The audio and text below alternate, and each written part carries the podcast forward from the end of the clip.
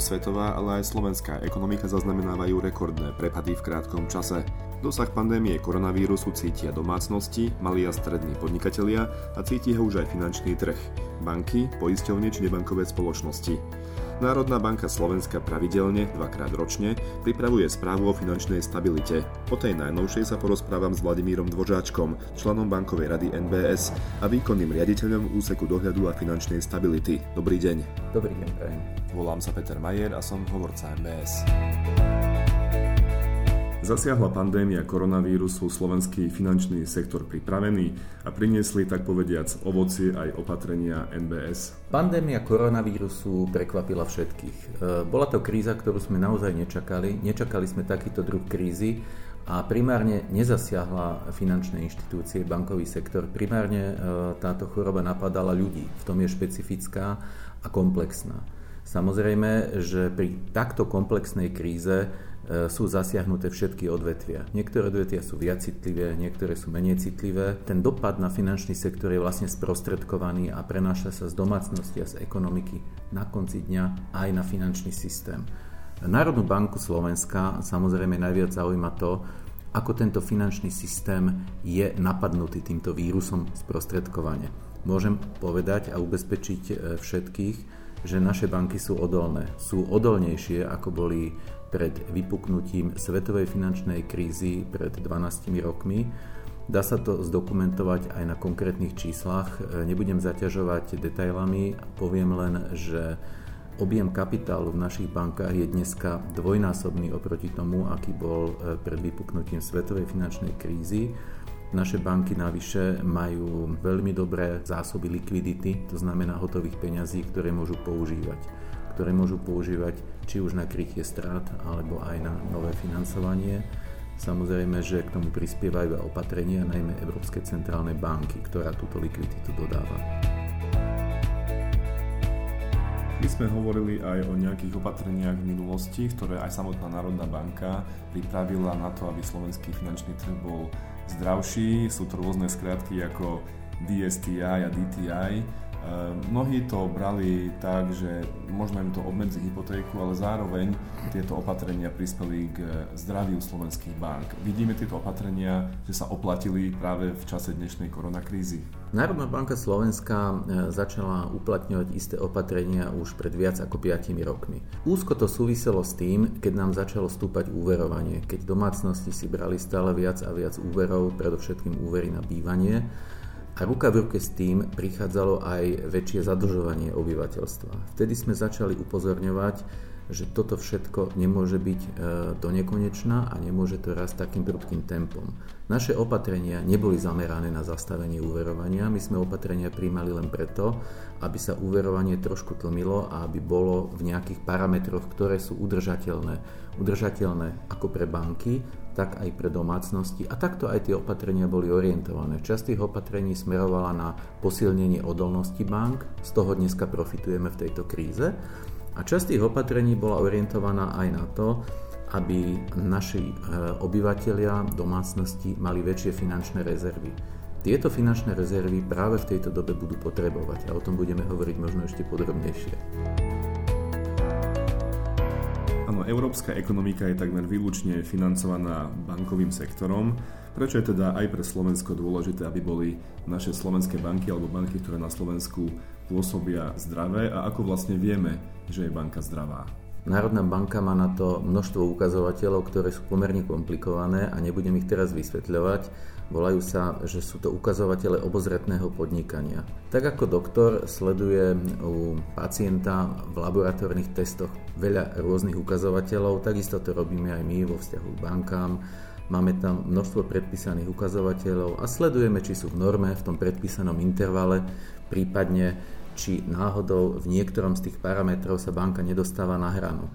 Zmyslom našej činnosti je zistiť takéto vychýlenie ešte skôr ako dôjde e, k porušeniu, ako dôjde k prechodu cez tú hranu. Takže to je asi e, tým našim poslaním. Môžem ale povedať, že naše banky podľa týchto ukazovateľov, ktoré sledujeme, sú v tejto chvíli zdravé. Znamená to, že to podnikanie, ktoré robia, robia obozretne, robia ho teda tak, že sa snažia už pri poskytnutí úveru napríklad vyhnúť istým rizikám, ktoré by mohli nastať v budúcnosti. To podnikanie je relatívne komplikované, pretože sa pohybujú v rizikovom prostredí. Samozrejme, poznáme dobré časy a zlé časy. Keď sme v dobrých časoch, tá miera obozretnosti možno nemusí byť až taká veľká, aká je v zlých časoch, ale úplne najlepší hospodár má vysokú mieru obozretnosti aj v tých dobrých časoch. Poďme teraz už k samotnej správe o finančnej stabilite. Keď ste ju zverejňovali naposledy, v Lani na jeseň, poukazovala na to, že na Slovensku rastú úvery, najmä na bývanie, rekordne vysokým tempom, možno aj najvyšším v eurozóne. Potvrdilo sa to aj v tej najnovšej správe a vidieť tu už vplyv pandémie COVID-19. Aj naše opatrenia boli orientované na neúmerný rast úverov, Hovoríme hlavne o úveroch pre domácnosti a v nich hlavne o úveroch na bývanie. Ešte prvý štvrť rok tohto roku nevykazoval žiadne známky poklesu, pokiaľ ide o hypotéky, rastu bol takmer 10-percentný.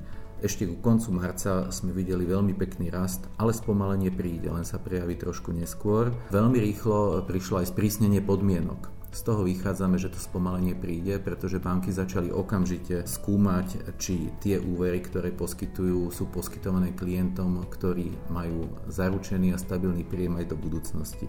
A musím povedať, že bohužiaľ nie všetci Máme rovnako málo rizikové zamestnanie, sú tu aj takí ľudia, ktorí o svoje zamestnanie pravdepodobne prídu alebo sa im ich príjmy v budúcnosti znížia.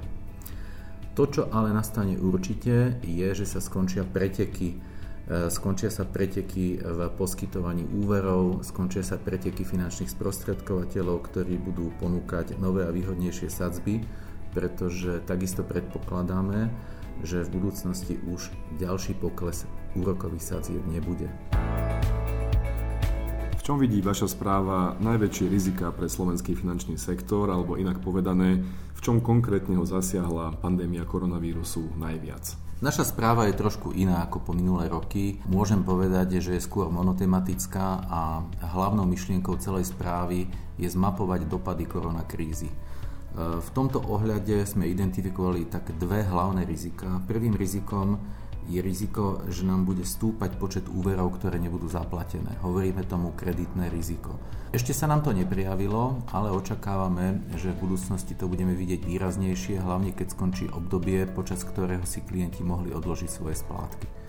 Tým druhým rizikom je, že sa oslabí tok peňazí do ekonomiky. Že v ekonomike nebude prúdiť toľko peňazí a to znamená, že nám ekonomika bude chradnúť. Zase sme trošku v tom lekárstve, ale je to veľmi podobné. Ten e, srdcovo systém ekonomiky je práve bankovníctvo a preto potrebujeme mať zdravé banky, ktoré budú môcť aj naďalej financovať e, tie priemyselné odvetvia, ktoré budú životaschopné. Týmto naznačujem, súčasne, že nie všetky odvetvia sú rovnako životaschopné a nie všetky odvetvia sú rovnako poznačené koronakrízou. Máme tu aj odvetvia, ktoré trpia viacej.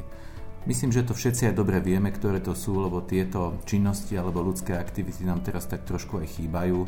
Je to predovšetkým umenie, zábava, šport, rekreácia, ale aj vzdelávanie, ubytovacie služby, stravovacie služby a radíme tam aj dopravu, alebo napríklad aj nehnuteľnosti, obchod s nehnuteľnosťami. Toto sú všetko sektory, ktoré sú citlivé na tento typ krízy a môžeme predpokladať, že tu dojde k istému zhoršeniu a to zhoršenie bude mať ten následok, že banky budú oveľa opatrnejšie do týchto sektorov poskytovať úvery.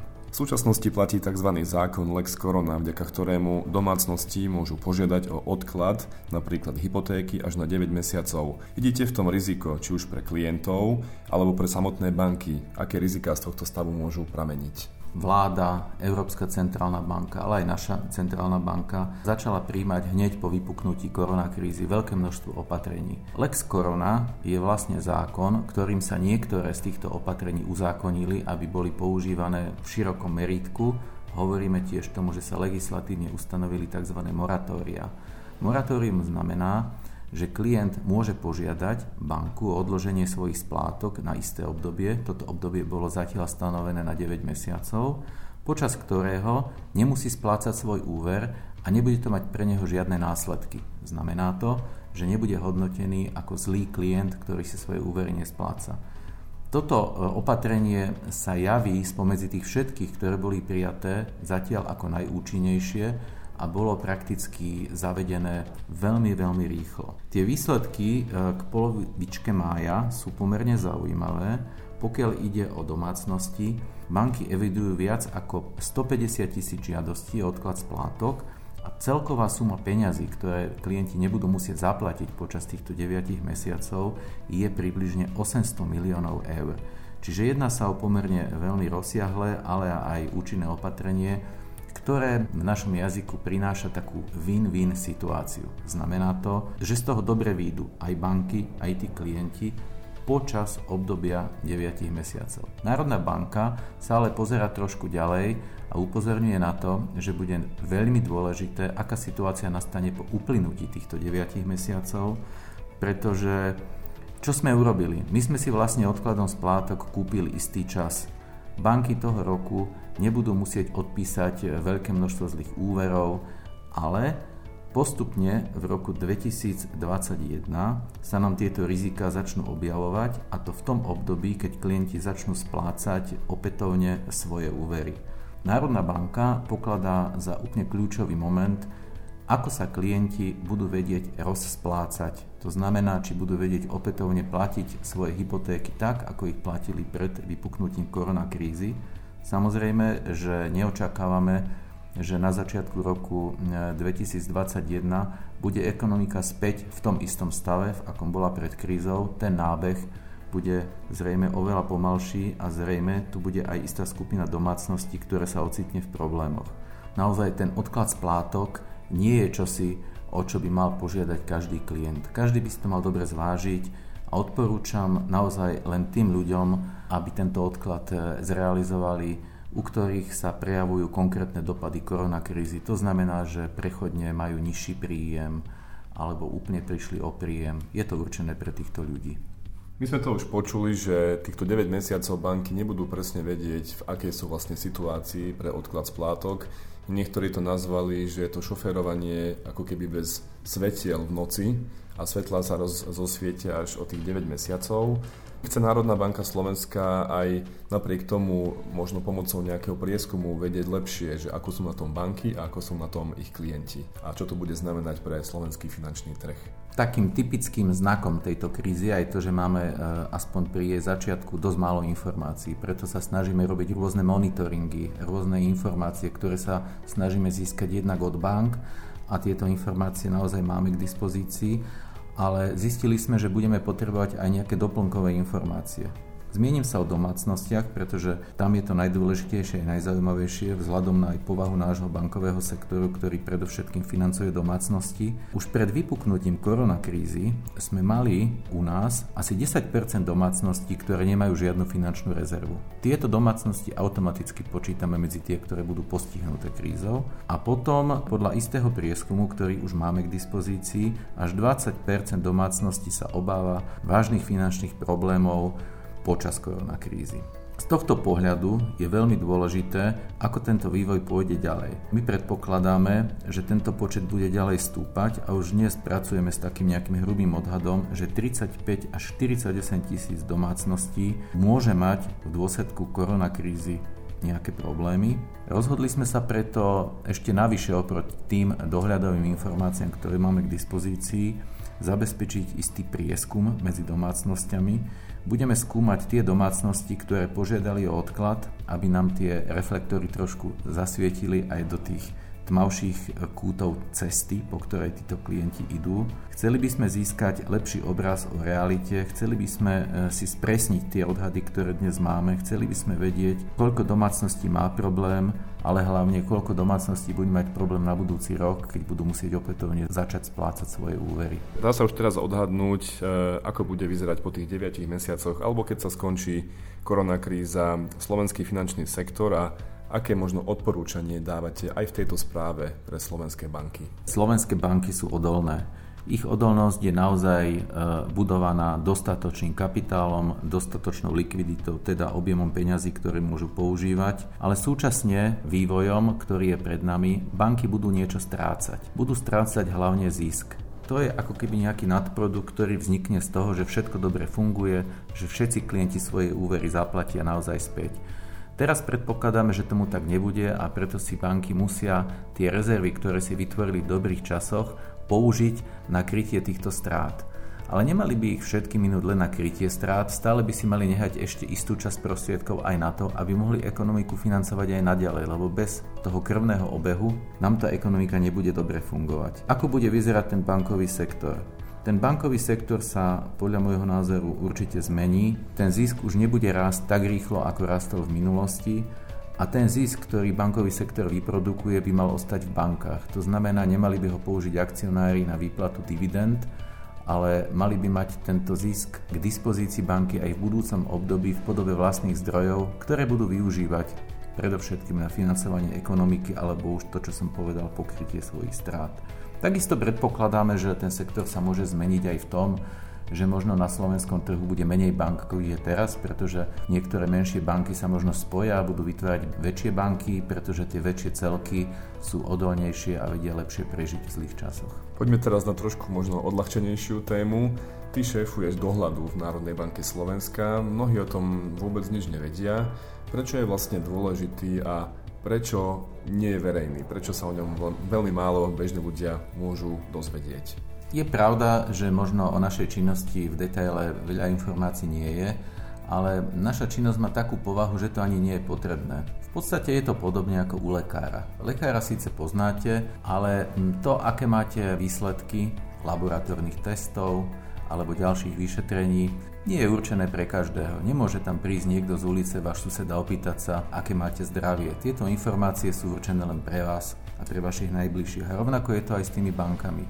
My máme naozaj s bankami veľmi dôvernú komunikáciu a vidíme tie čísla, ktoré v bankách sú, ale súčasne musíme tým bankám aj zaručiť, že sa o tom nedozvedia ani tie druhé banky, ale ani tí ľudia, ktorým tieto informácie jednoducho nepatria. Takže možno preto o tej našej činnosti vieme trošku menej, na druhej strane myslím si, že e, naši ľudia, občania by mali o bankách vedieť viac, ako o nich vedia.